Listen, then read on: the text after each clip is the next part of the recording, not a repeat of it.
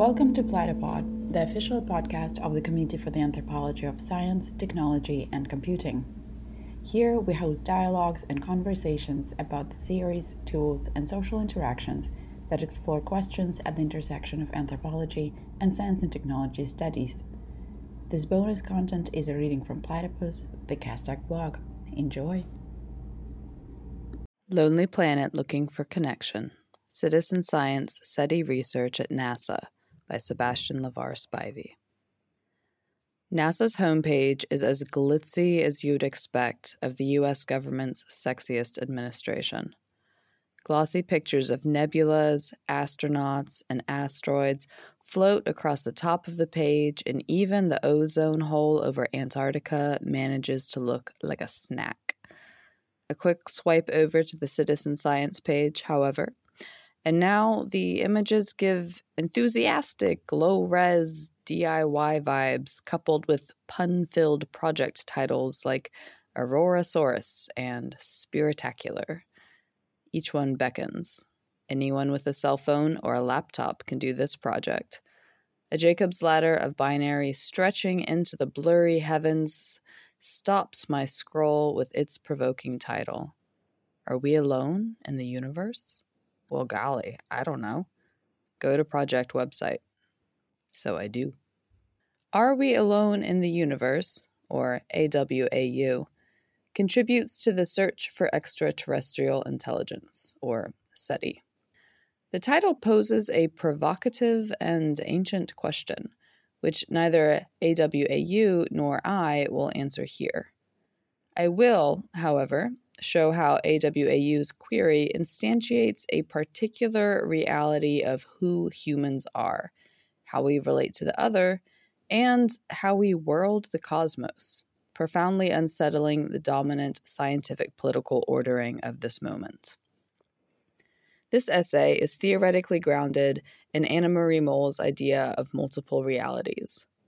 Mol argues that reality is done, located, and multiple, that is, rather than a pluralistically perceived but still external event, reality is enacted through our mundane practices. This means that different performances of reality are, in fact, different realities that exist simultaneously and are often partially or totally contained within each other, with slippage possible between them.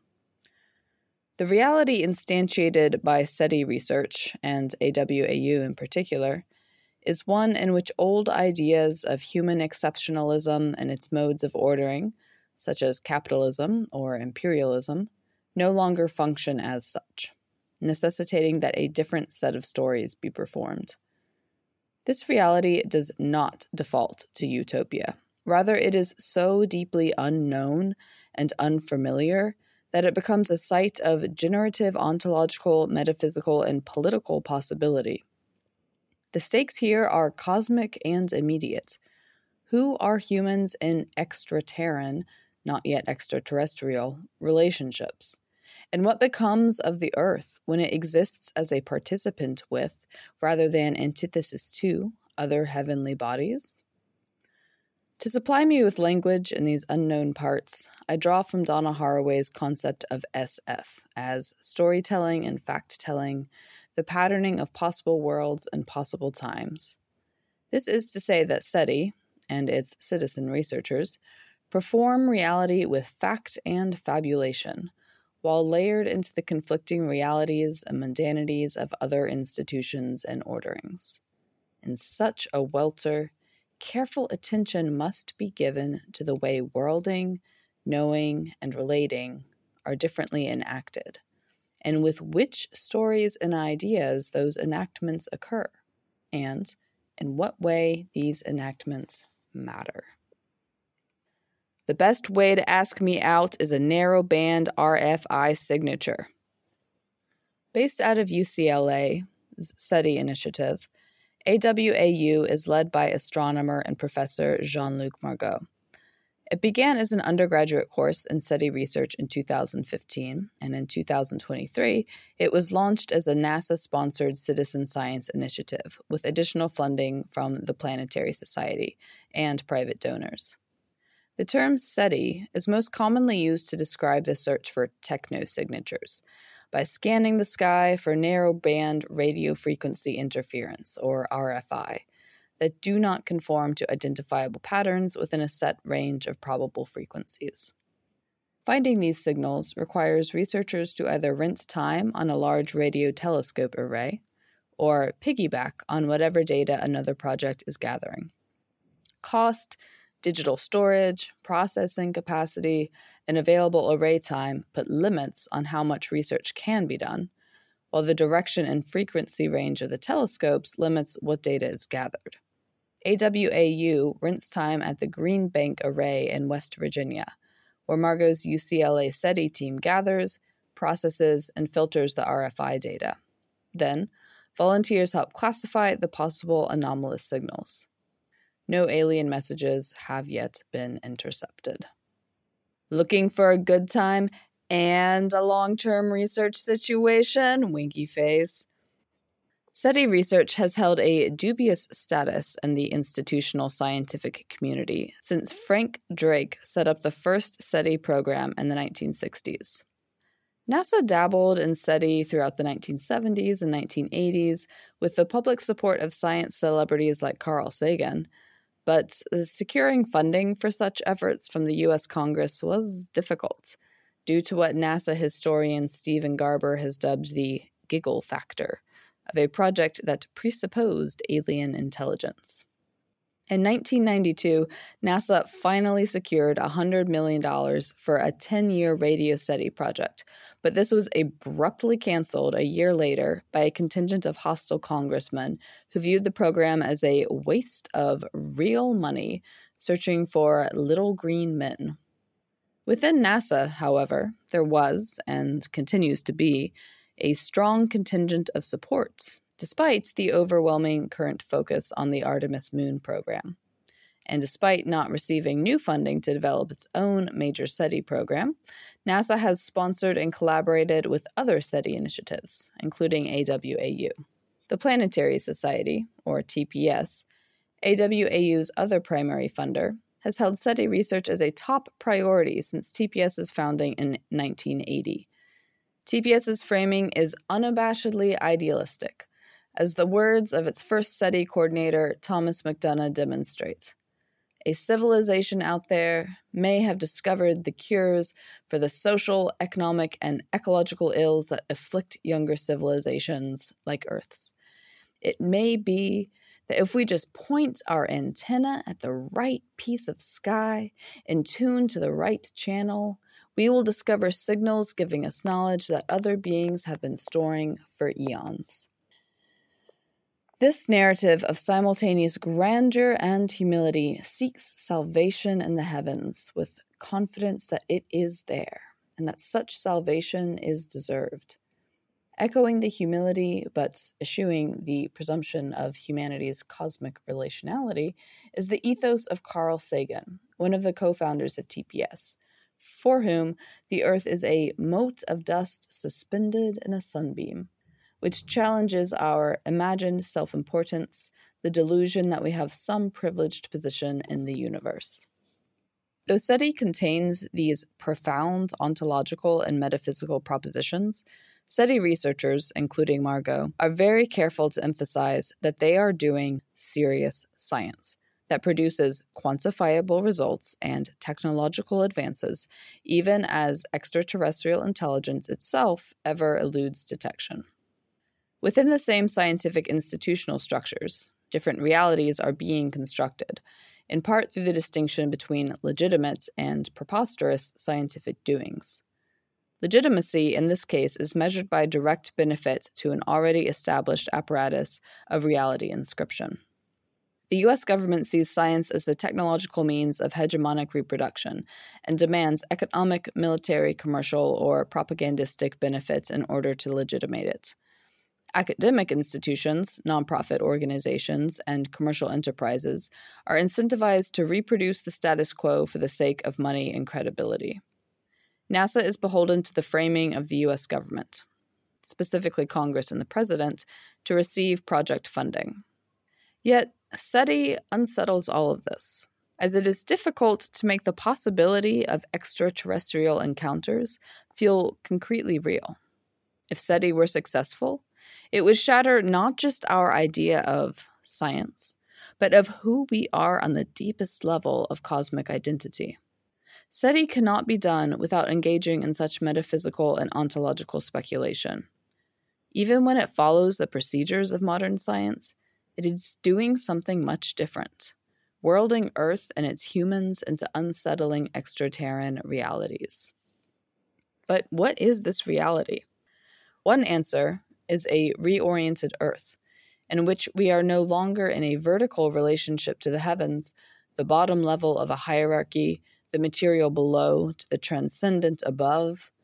Rather, we are one of many celestial bodies, participating in wider ecologies and relationships of sun systems, galaxies, and the universe.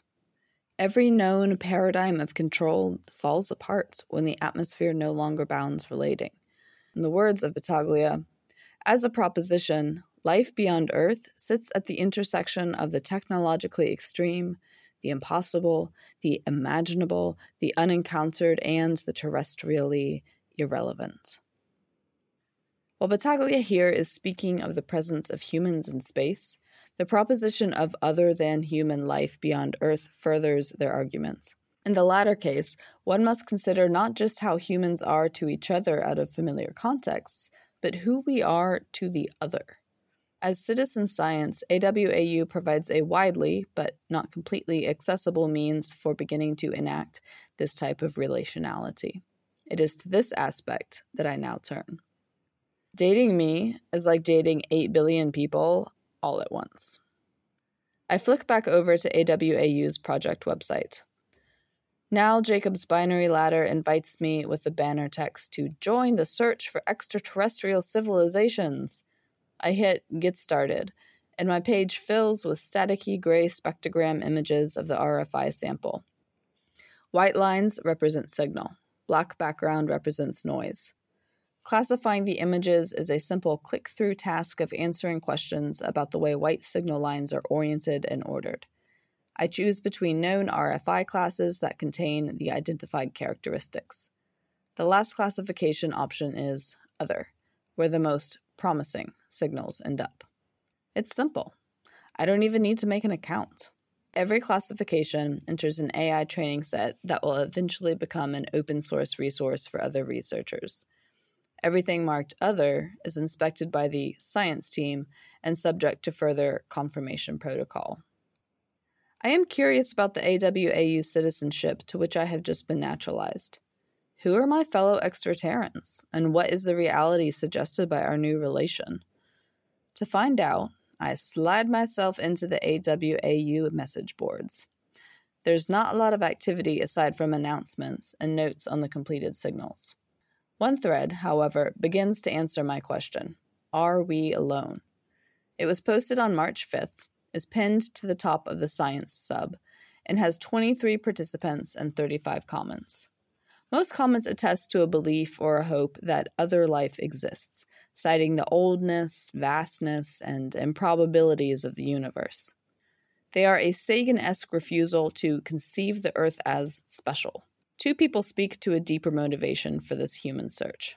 French writes It is a way to calm down our anxiety toward death, or at least toward the concept that everything has an end. Another user elaborates on how we are only looking for our own reflection, modeled on our own technologies and behaviors. I don't know if it's even possible to search for anything other than what we already know. We are on the threshold of the known and the unknown, and it is in this tension that we encounter the others. What we are looking for is us, who we are in the universe. I'm the kind of texter who uh, may or may not text back.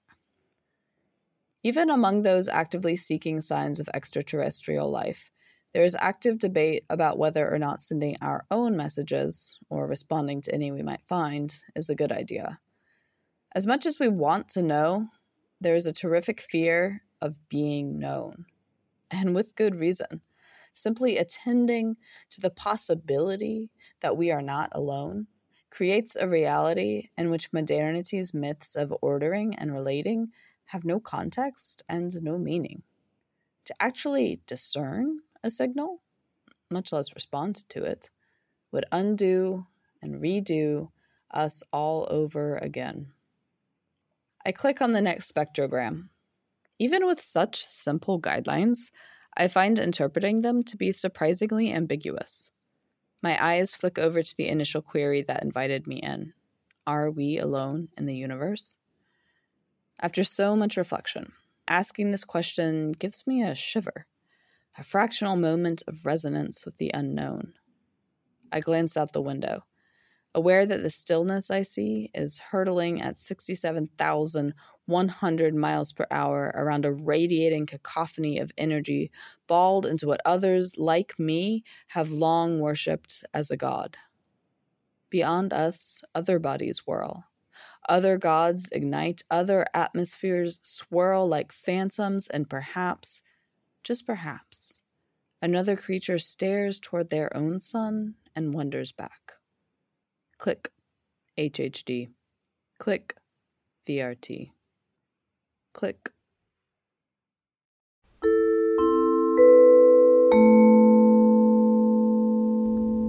Thanks for tuning in. If you have any comments and feedback, feel free to share them with us on the blog. You can find the link to the post in the description of the episode.